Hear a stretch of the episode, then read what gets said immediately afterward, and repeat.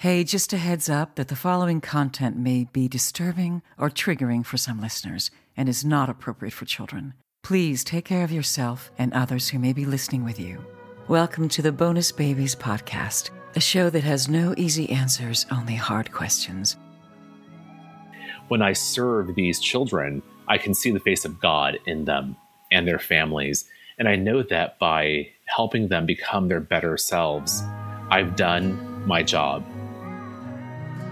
Can you tell me what you call the kids who you've cared for over the years?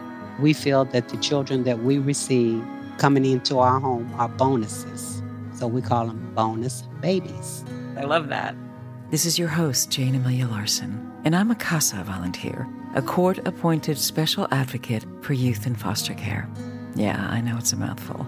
In the same way a CASA works, I explore all things in the foster care maze by talking to kids, parents, caregivers, attorneys, social workers, therapists, anybody and everybody who will speak to me to keep the conversation open and the information flowing about all things CASA.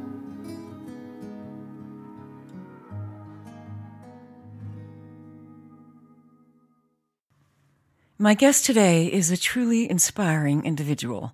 Juan Valles is a supervising attorney with the Children's Law Center in Los Angeles. And an attorney there might represent more than 200 kids in foster care. And in court, I learned so much from him because he's an educator as well as an advocate. He's a very special man because early on in his life, he made a choice to have fulfillment, joy, and depth in his life he says. So he's taking care of kids in court instead of chasing dollars. Hi, I'm here with Juan Valles. Hello. Hi. Hello. Thank you for having me. Oh, I'm so glad you're doing this. And I just want to remind you I already told you this, but when I first saw you in court, I was just stunned Number one, not only because you just look so fantastic, you're super dapper. I'm sorry that the listeners can't can't see what I saw. well, thank you. Just super stylish and very composed and confident, and no one else in the courtroom looked like that. Actually, people were wearing sloppy sweaters and flats and kind of like schlepping around. But you know, I'm sorry, that's kind of mean. But anyway, you came in like a like you walked off the cover of GQ. well, thank you. I hadn't met you because even though I had been to court already three or four times, this was the first time that you were actually there for the case because you were the supervisor in the case, right? Correct. And immediately I saw I could ask you questions and you answered them. You didn't look so busy that you couldn't deal with things. Why is that? You can answer that a little later on. Sure. First, I want to know what's your background? You have described yourself as a nerd. So I want to know how many degrees do you actually have and what are they in? Sure. Um, I have a BA in linguistics, a master's in humanities, an MBA in management, and my JD. So four of them. did you do them all at once? uh, did you did you do in succession or what? yes and yes. I completed uh, the MBA and the MA in humanities roughly concurrently. Uh, it was a lot of work. There were two half-time programs while I was working full-time. Uh, so it took some sacrifice, some dedication, uh, but yes, they were uh, done concurrently. Otherwise, the um, the BA came well before those, and the JD came after those. Sure. Right. So the law degree was the last, right? And it was. How did you end up in law? I was rapidly approaching 30 and I wasn't sure what I wanted to do. I had been in higher education for a while doing student advising, uh, some student conduct work, but I wasn't sure I wanted to keep on doing that sort of work. Uh, so I figured, what's the most respectable job out there? I'll be an attorney. and so I uh, applied to law school and uh, began in 2006. I had spent the uh, summer of 2007 uh, at a university in Seoul doing sort of a hybrid work abroad, study abroad program. And I returned for the fall of 2007, my 2L year. And immediately upon arriving in New York City after a summer away, I was part of the on campus interview process. And that's where the largest firms come to campus and interview. It's sort of like speed dating. You get 30 minutes with a firm. That's right. Yeah. And everybody wants that like terrific internship. well, the paycheck is quite nice. And I think that's why a lot of folks do it without really examining their motivations. So I went through the process, met lots of partners, visited a few firms, and it just didn't feel right to me. For better or for worse, I did not receive any offers, hmm. uh, which ended up being a blessing in disguise. But nonetheless, I knew I had to do something for my 2L year. So I was sort of hemming and hawing, not quite despairing, but I was concerned. I was racking up all this debt, and my heart was so unsatisfied. I happened to be walking down a hall at school one day and noticed a couple of flyers on a bulletin board. Uh, one was focused on loan repayment options for those who engage in nonprofit service. The first light bulb went off. Okay, this could be possible. I could possibly pursue a career in the public good and still pay off my loans, which were astronomical then, astronomical now. uh, but that was uh, some consolation that there was a way. On that same bulletin board, there was an advertisement for a fellowship in nonprofit work. There were, I think, five or six openings for students to apply for, and those selected will be placed in a nonprofit in New York City and receive a small stipend. As luck would have it, I was assigned to uh, Lawyers for Children. Uh, this organization handles most of the dependency foster care cases in Manhattan and a portion of Queens. And the moment I began uh, my internship or fellowship, I knew something was something was up. It felt really, really right. Uh, so my work now is actually an extension of that. I began at the Children's Law Center in 2010, uh, October 2010, as a frontline staff attorney and spent several years in that role. And as a staff attorney, you're really the frontline voice for children in court. A typical day is usually split between the office and the courtroom, or some combination thereof. Very often, you might have five, six, seven matters on calendar in one day. So you're rapidly moving through your cases, presenting evidence to the court, making requests of the court, and most importantly, making your client's position, requests, and needs known to the court. Behind the scenes, there's a lot of just hang on one second because I sure. want people to get a sense of what of what this is. So, I'm a CASA and I am assigned to one case. You're an attorney in the children's court, working for the CLC. Yes. And how many cases do you have? So numbers have dropped. Uh, we've decreased caseload numbers. The ideal is somewhere around 180 clients per attorney, and that can fluctuate up or down depending on a variety of factors. But right now, our attorneys are carrying about 200 or so children on their caseloads. Oh my, see, this just astounding. I mean, it's just mind blowing. Even no matter how good you are, how do you manage all that? A lot of the uh, the work really happens behind the scenes. A lot of it is gathering information from clients, so investigating a client's needs and interests and issues. Uh, speaking with clients, speaking with caregivers, relatives, teachers, therapists, doctors, anyone who might have a better sense or a good sense of what our client needs. On top of the client, him or herself, uh, that's our primary source of information. So a lot of our time is spent really getting to know our clients and what they need, and then synthesizing all that information into something that can be presented to the court with the hope that the court will make an order that serves our client well. So, do you feel, uh, even with that many cases, and you're doing research, talking to people in much the same way as a CASA does, I've, I've actually realized that you're talking to as many people as you can that know something about the case so that you can serve your client best. And when you say client, you mean kid. Correct. Right, because all the kids are clients, right? Yes. Or uh, rather, all the clients are kids. But um, you've described your work as a vocation. So, what does that mean to you? Sure. I think that's actually a perfect segue. Um, I mean, you were touching on how is one able emotionally and intellectually to handle all of these cases? Uh, because, as you well know, these stories are complex, they're filled with trauma, with tragedy. So they're difficult on an emotional level. You also have the law that you're working with and trying to marry law and fact in such a way that your client's interests are furthered. There's no way to do this work unless you really love it, unless it really touches a deeper place in your psyche, your soul, your heart, what have you.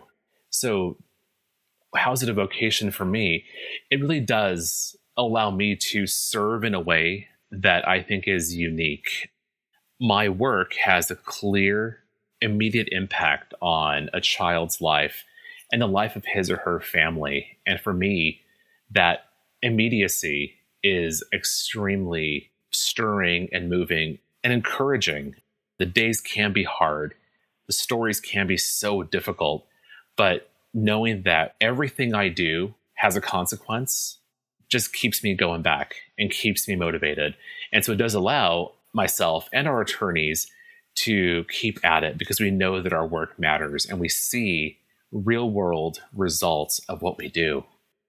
You know, I think that um, when the average person thinks about a kid in foster care, they don't realize the army of caring adults that are looking out for them or trying to do right by them, trying to make their experience better, trying to secure them a better future, whether they succeed or not. There are a lot of very, very caring people involved. And yet, as you know, terrible things happen and there's a lot of disappointment.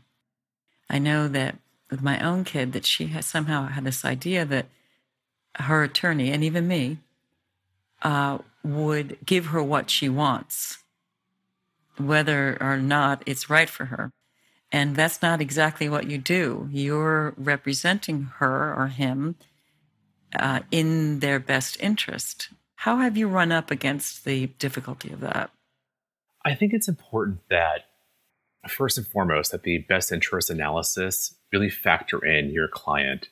Uh, your client has to know that they're being heard that their interests, their fondest, deepest desires and wishes and goals, all those things are taken into account. It's also important to be honest with our clients. You know, I am not the cure all to what's going on in that child's life. But that being said, I can still help. I can still pull that child through a situation that is awful and difficult and challenging. So, honesty is important and honesty on an ongoing basis as well. As things are happening, good, bad, or otherwise, most children want to know and need to know. Of course, framed in a in an age appropriate way, in a therapeutically informed way. But children need to, to know that they have some agency in this process, that they're heard, that our voice is really theirs and echoing theirs. Um, but I think uh, to your earlier point about your own uh, clients, I think that in some ways, for a lot of children, no one has done that for them. They haven't had an adult presence in their lives where they can't ask for something and receive it. Uh, where those, so I think a lot of children just really have not had the things that most children experience or have that make them full, burgeoning people. And so we're often that first that first resource that a lot of kids have uh, in their lives, especially when they're coming out of acute situations of trauma and abuse. There's some sense that we are perhaps a beacon in some ways, and as a beacon, we can guide them and help them. I think, as you well know, um, when a client asks for something, almost always we're driven to try to meet that request. Uh, we'll bend over backwards to make that happen. And again, it's largely because these clients may not have had those things and they should. And if we can help them find those things, let's do it. Why it's important uh, to have conversations like this, you know, lawyers as a larger professional group, uh, have in some ways earned the reputation that they have. Uh, a certain level of avarice and graft and trickery and all those things. Um, it's important for people to see that there are lawyers out there who are pursuing the public good, the greater good, and who sacrifice time and perhaps even income to make these things happen. Right, because your background really could have earned you triple figures and more, right? And you know, way more. I, am saying triple. but I'm really talking about five hundred thousand or or more a year. When I graduated law school in 2009, uh, the starting salary for an associate uh, at a large firm was about $185,000 plus bonuses. so uh, plus bonuses. That's right. the um, the yardstick that we're measured against very often. I'm not going to ask you what you make now, but I know it's a fraction of of what you could be making. So, and I'm very I'm very happy. I'm very comfortable. I think that for me, uh, I'm I'd rather make a choice that brings me fulfillment and joy and depth than chasing after a paycheck. That that chase never ends. You can always earn more. And really, you know, it's a little corny, but I want to know, like at my last day, my last breath, that I've at least impacted one life in a positive way.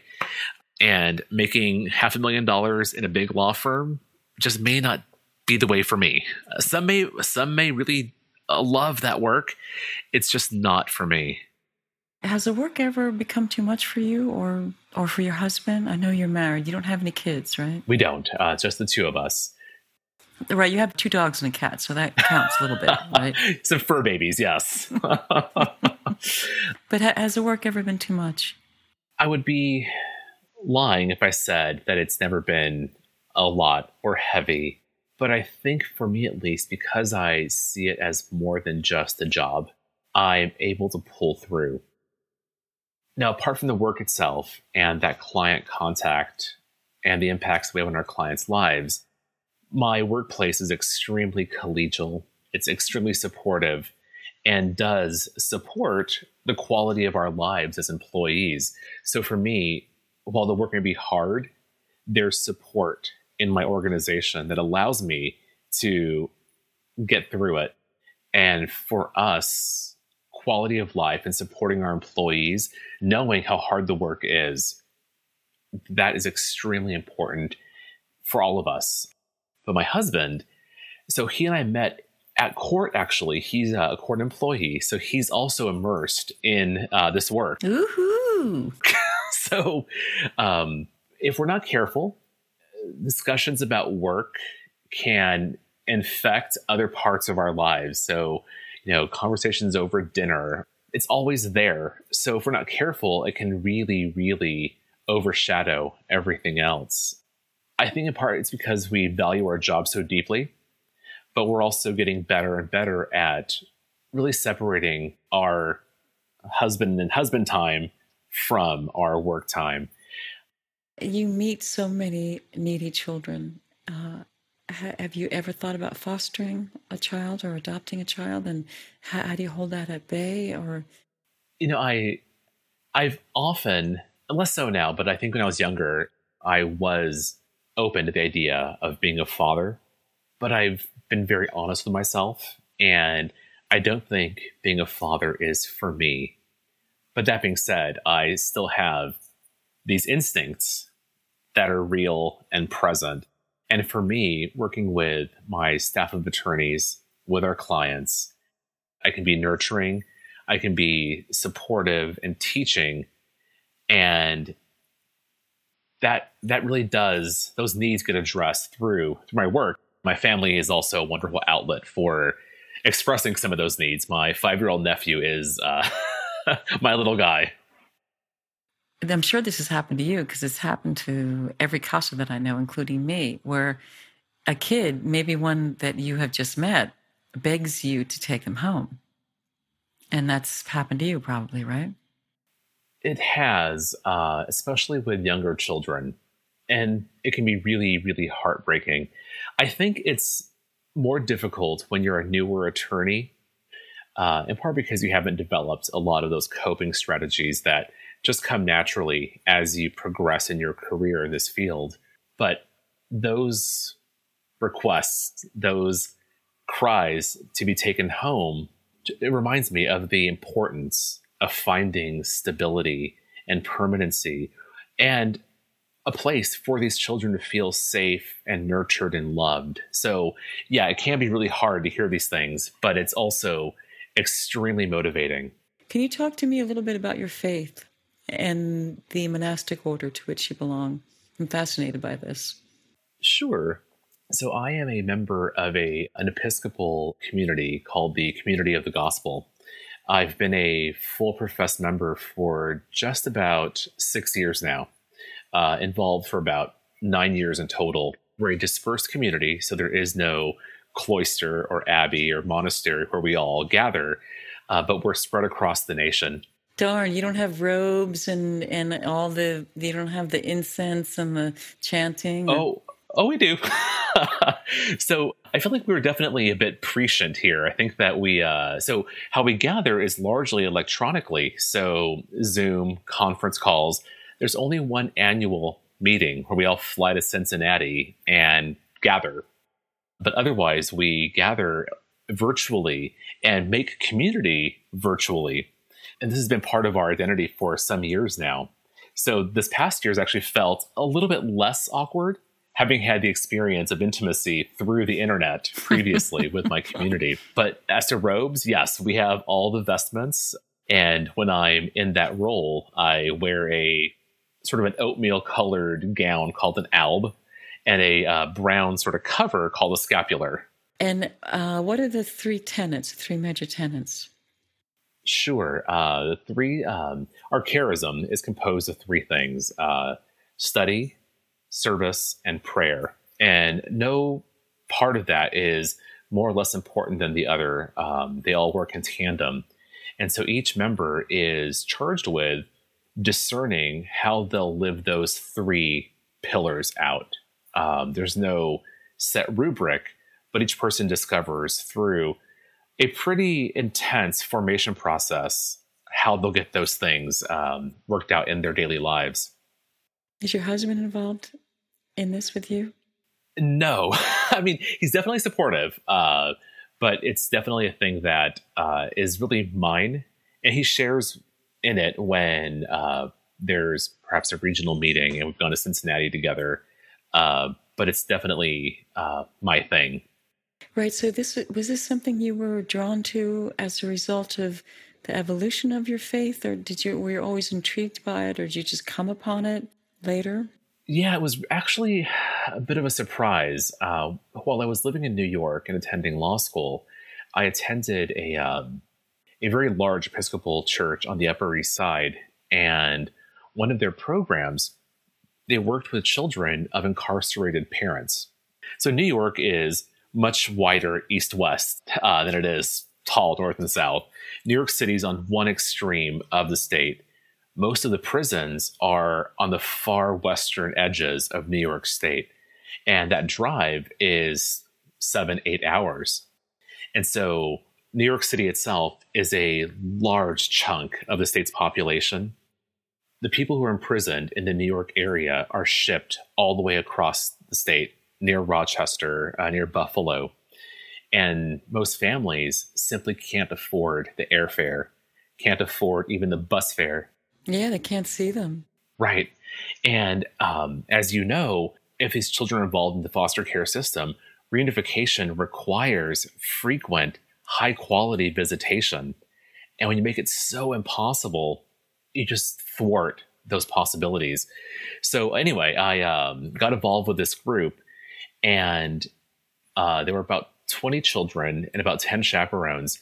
And we flew the children to Rochester got on a bus and went to a, a women's prison for Mother's Day. And I think at that moment, I realized that my faith was best lived out through service. I could say all the right prayers. I could, you know, do all the rituals correctly and as they're sort of planned out. But my faith is nothing without actually doing and creating and helping. And so I think it was then when that seed was planted. Fast forward a couple years later, I just happened to be uh, Googling something about Episcopal theology or something. And I stumbled across this listing of communities and orders in the Anglican community, or communion rather. That's the kind of overarching uh, group that the Episcopal Church belongs to. I clicked on um, one of them, the Community of the Gospels, and something was really different about it. Just the, the vibe I got called me in. And so I emailed the um, the guy in charge, our guardian, and he called me and we talked. He sent me a few books to read. I read those, talked again, but every conversation that we had, I was being drawn more and more into it until I realized that, yeah, this actually is a great way to kind of structure my faith.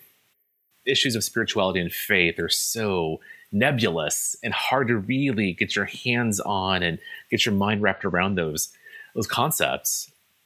But this gave me a real structure for taking all those thoughts and feelings and beliefs and making them tangible and applicable in a way that works for me.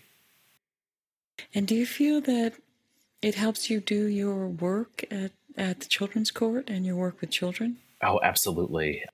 Again, I think that anybody who does this work does it for a deeper, higher purpose. Not necessarily one that's religious or theistic in any way, but I think that this work does require that you draw on something deep inside of you that provides meaning. And so for me, the service aspect of my community's charism is clearly lived out through my work with CLC. I find myself seeing Christ in others. That's a bit of a cliche, I'm sure, but when I serve these children, I can see the face of God in them and their families. And I know that by helping them become their better selves, I've done my job.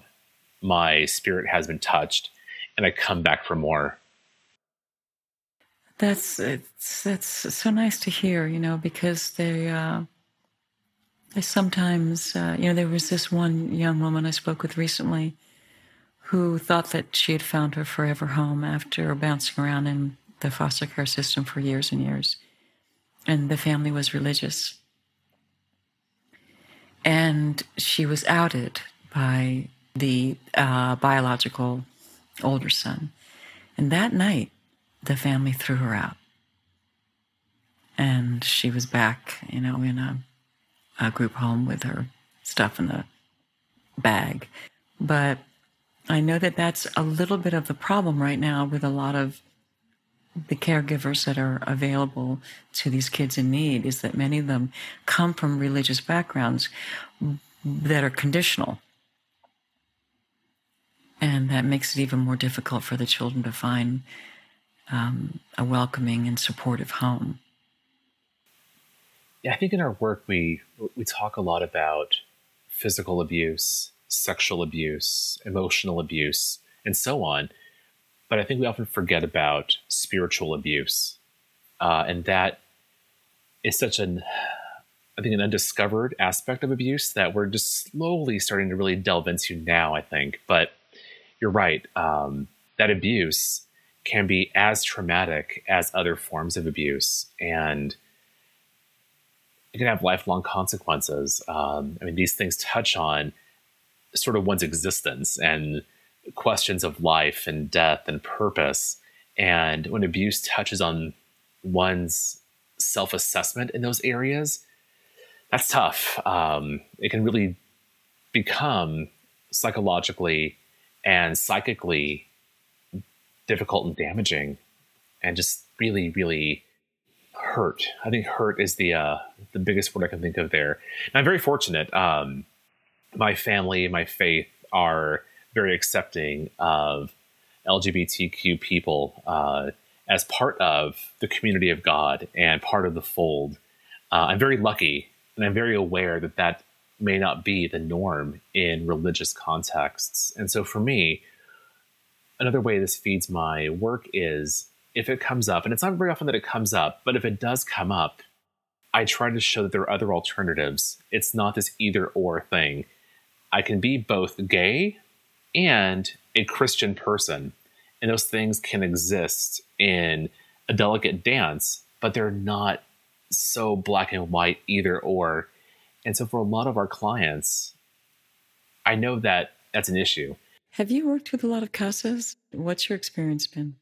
Really positive. Um, I think you we discussed our large caseloads, and unfortunately, what that means is that we cannot be as present for a case as we would like to be. If uh, I had only 10 clients, those 10 clients would be so incredibly well served and paid attention to, and so on. For me, CASA can be that right hand. They can be the ones who really do follow up out in the real world with services, with needs, with requests. And it also allows a client to have a consistent point of contact. Very often, we're in court all day and can't get back to clients or caregivers very quickly because of our court schedules. CASA always seems to be there and available to our clients. So I appreciate that there's a person that our client also knows is just my person. Clients don't always ask about how many clients we have in total. Uh, on occasion, they will, and I'm honest with them. Um, social workers also have large caseloads, but CASA, it's a one to one relationship that is so different. And for our clients, I think it does really help anchor them to the process to have that one person that they know is just theirs. Um, and the relationships that develop between CASA and our clients are often much richer than what I can do. Uh, not to at all discount the importance of my presence in a client's life, but CASA has the time to really develop a rapport with a client. And that rapport ends up being extremely helpful for the attorney because that CASA will have insight that no other adult on the case will have. And good CASAs who know their clients, who spend the time to get to know their clients and really explore their needs, they make my job so much easier. Uh, so, and one thing I've also uh, come to appreciate is CASA has definitely made diversifying its staff a priority. And so CASA has been very responsive to the need for growing diversity in CASA volunteers, uh, whether it's age, ethnicity, race, sex, sexual orientation, what have you, that that our clients have people who look more like them and acknowledge some of those built-in biases and so on is helpful you know, I think it's really important that you bring this up about about the diversity because I, in my CASA training program in the, the class, it was very diverse. There was a lot of men, there were people of color, everybody was all different ages, shapes, and sizes. But I know still that the actual pool of CASA volunteers is predominantly white old ladies like me, right? and we really need a lot more other people. Um, even actually, you um, in court, you're one of the few men that I saw that are a child's attorney. I'm sure there's others, and I just didn't happen to see them, but it is seems to be predominantly women. And even, you know, I volunteer with a wonderful organization called Peace for Kids, and they serve the uh, Watts Willowbrook community.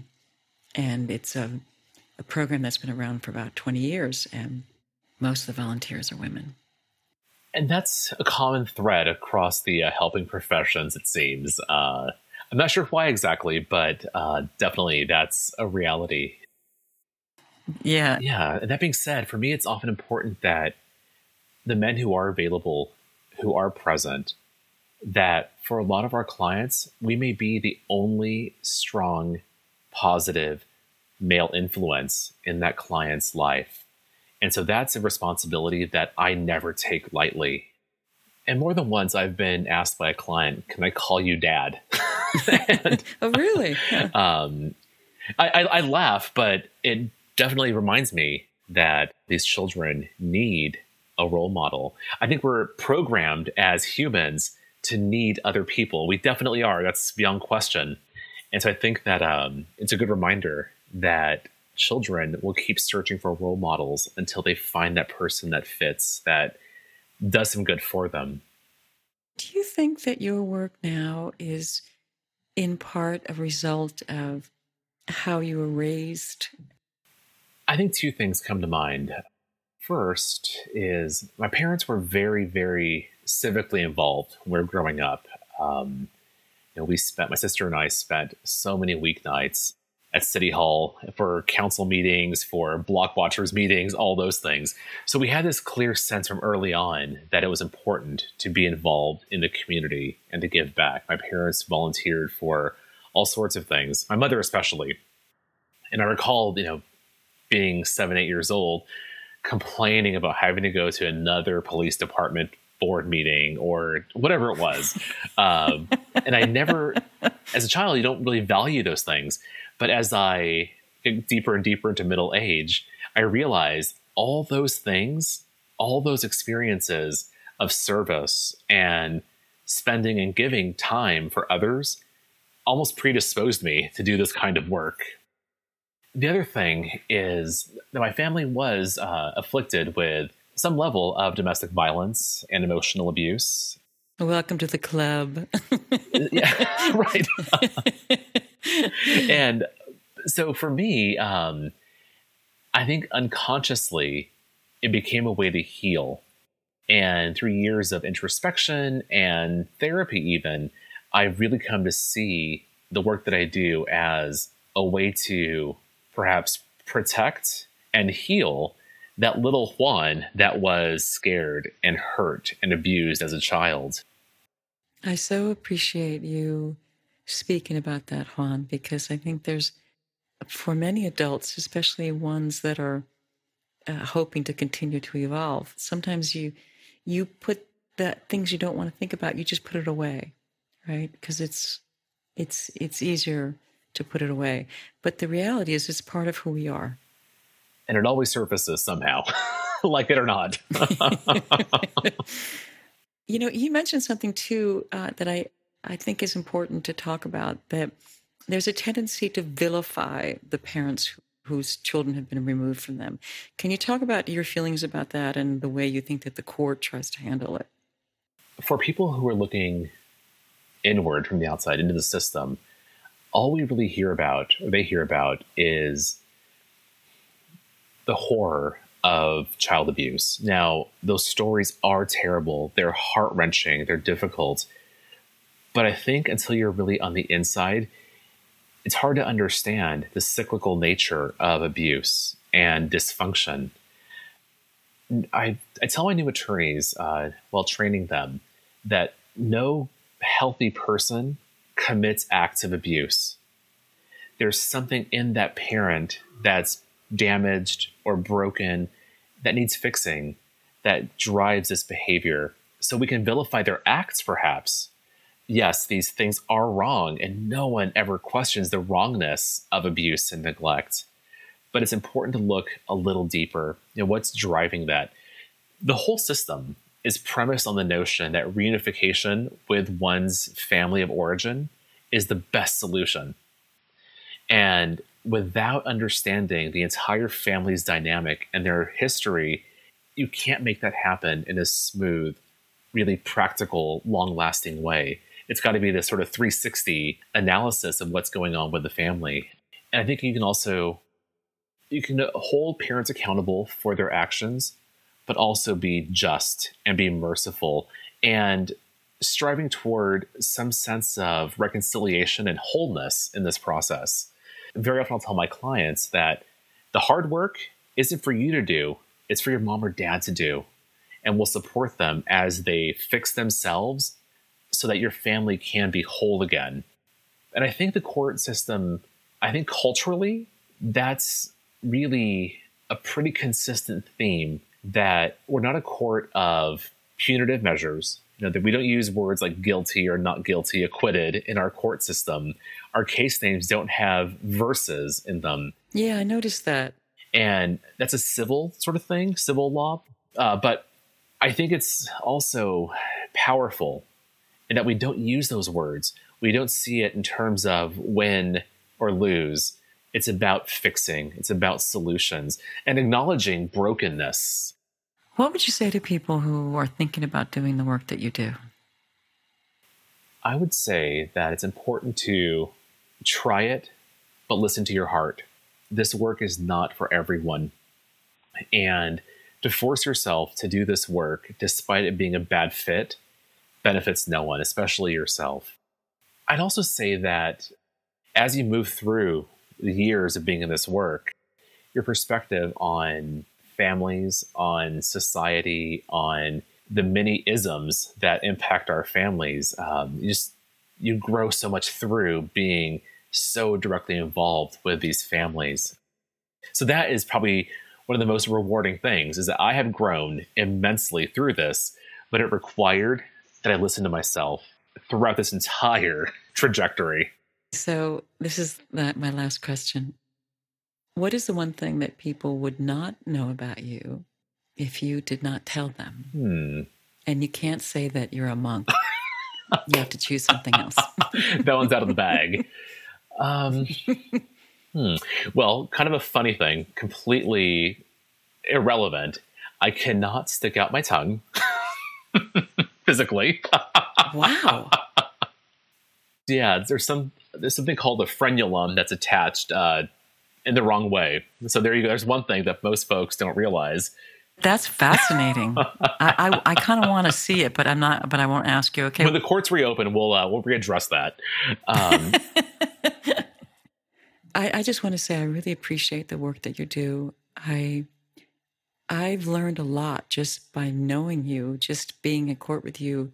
I think maybe twice, even not even. Um, uh, you're obviously a terrific educator as well as an attorney, and I bet you're a fantastic supervisor. And the work that you do is really, really, really valuable. And I am very glad to have met you. And I'm glad to hear that because I think it's important that people understand what's happening. For a non lawyer to come into this system and try to understand all the legalities, all the terminology and jargon that come up during any court proceeding, it can be really off putting. And so for me, it's important. Yeah, it was daunting. It, it absolutely is. Yeah. and I couldn't imagine trying to interpret all of this stuff, all these words, if I didn't have a legal background. So for me, it's important that I take the time to explain to people what's happening. For one reason in particular, it creates a sense of ownership and involvement. If I can understand the process, I can be a part of the process. And for me, that that mutuality, our clients being involved in the case, am I giving back to them? And caregivers and collaterals and CASAs and everyone else is included in that. If they're involved in the case, the case, the quality of the case, the quality of my advocacy goes through the roof. And so the moments that we spend in those one on ones, engaging with clients, CASAs, and caregivers is well worth it.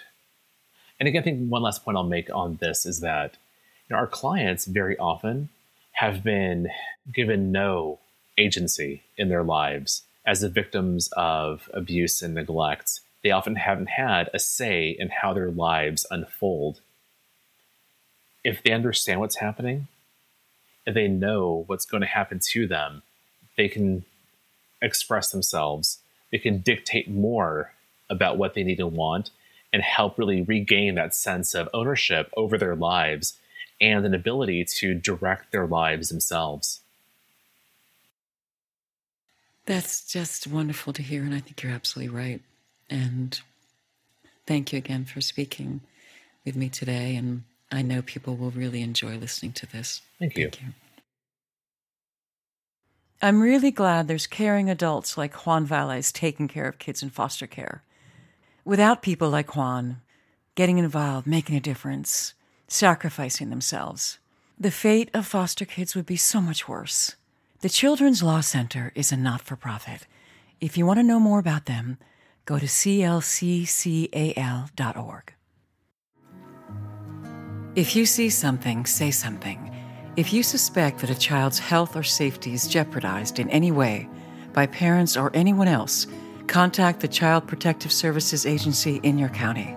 24 hour hotlines are staffed by trained social workers who will help you through the process, and you can do so anonymously. In California, you can call the Child Protection Hotline at 800 540 4000. And right now in COVID, reports of abuse and neglect are down by 50%. And that's not because it's not happening, it's because kids are not in school, and their teachers and other adults, mandated reporters, aren't seeing them. So if you see something, say something. You might be saving a child's life. And if you're an older kid in trouble, check out pennylane.org. They offer a safe place for homeless and LGBTQ youth who need some help. And if you're a kid in care who wants a CASA, you can ask for one. In Los Angeles, go to casala.org, and anywhere else in the nation, go to nationalcasagal.org, and you can get one. I want to thank the supremely talented Christina Apostolopoulos for her beautiful music, Eferisto. To hear more of her music, go to Spotify and Instagram at Christina Aposto. That's C H R I S T I N A A P O S T O. I know you want to. Her stuff is really great. And thanks to my audio producer extraordinaire, Marcos Campito. I'm glad I found you. Thanks for listening, and if you like what you hear, please rate us and hit subscribe.